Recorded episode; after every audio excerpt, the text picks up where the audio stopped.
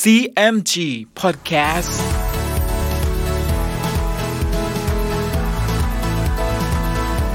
สวัสดีครับ คุณผู้ฟังขอต้อนรับเข้าสู่ CMG Podcast กับผมดรพันธการธานนท์นะครับ เรายังอยู่กับเรื่องราวของสามก๊กผ่านหนังสือเรื่องสามก๊ก Romance of the Three Kingdoms ฉบับย่อ เรียบเรียงโดย สาระบุญคงครับ เดินทางมาถึง EP ที่ 95 มาติดตามกันนะครับว่า เรื่องราวในวันนี้ จะเข้มข้นขนาดไหน ติดตามได้ใน CMG Podcast วันนี้ครับ ตอนสุมาเจียวล้มราชบัลลังก์ฝ่ายสุมาเจียวได้ว่าราชการเมืองวีกกทั้งแผ่นดิน การทั้งปวง สิทธิ์ขาดอยู่แต่ผู้เดียว มิได้ทูลพระเจ้าโจมอเลย จะเข้าออกในพระราชวัง ก็ให้ทหารสามพันถือสตราวุธแทนหน้าหลังสำหรับรักษาตัว ครั้นเห็นไม่มีผู้เสมอถึงสองแล้ว ก็มัวเมาด้วยยศถาศักดิ์ ใจคิดเอื้อมขึ้นจะไปเอาราชสมบัติ มีคนสนิทคนหนึ่งชื่อแกฉง เป็นลูกแกกุนเป็นที่ไว้ใจสุมาเจียว จึงไปทูลแก่สุมาเจียวที่สงัดว่า ท่านมียศถาศักดิ์สูงใหญ่ในทิศทั้งสี่ราชสมบัติทั้งนี้เห็นจะอยู่ในมือท่าน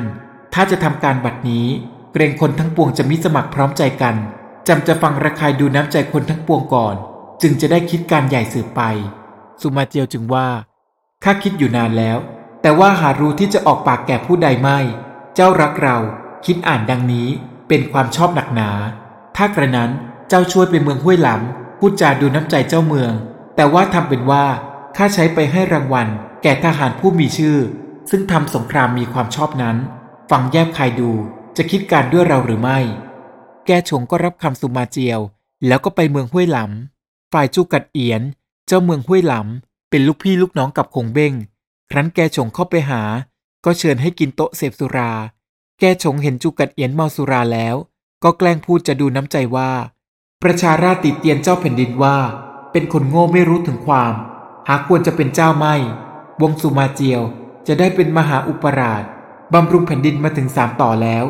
รักษาราษฎรให้อยู่เย็นเป็นสุข สนุกสบายหาอันตรายไม่ได้ เป็นความชอบใหญ่นัก ควรจะแทนที่เจ้าเมืองวีกก ท่านจะเห็นประการใด จูกัดเอียนได้ยินดังนั้นก็โกรธ แล้วกล่าวขึ้นว่า เจ้ามาเจรจาหยาบช้าหาควรไม่เลย แกชงได้ยินดังนั้นก็ตกใจจึงว่ากล่าวนบน้อมว่า ข้าพเจ้าได้ยินคนอื่นเขาว่าก็ขัดใจ จึงเก็บเอามาเล่าให้ท่านรู้ด้วย คืนนั้น แกชงก็พักอยู่ที่เมืองห้วยหลำหนึ่งคืนครั้นรุ่งขึ้นก็เดินทางกลับไปหาสุมาเจียว ฝ่ายสุมาเจียวเมื่อได้รู้ถึงความคิดนี้ของจูกัดเอียนแล้ว มหาอุปราชแห่งวีกก ก็ส่งหนังสือลับไปถึงงักหลิมเจ้าเมืองเองจิว๋ว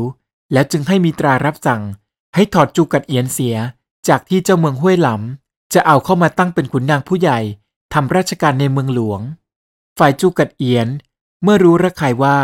สุมาเจียวจะทำอันตรายตนเช่นนี้ ก็ยกทัพไปตีเมืองเองจิว๋วแล้วจับงักหลิมฆ่าเสีย จูกัดเอียนจึงมีหนังสือกล่าวโทษสุมาเจียว ไปทูลแก่พระเจ้าโจมอ ณเมืองลกเอียง แล้วก็ให้เกณฑ์ทหารเมืองห้วยหลำเมืองห้อยเขได้สิบหมื่นเศษ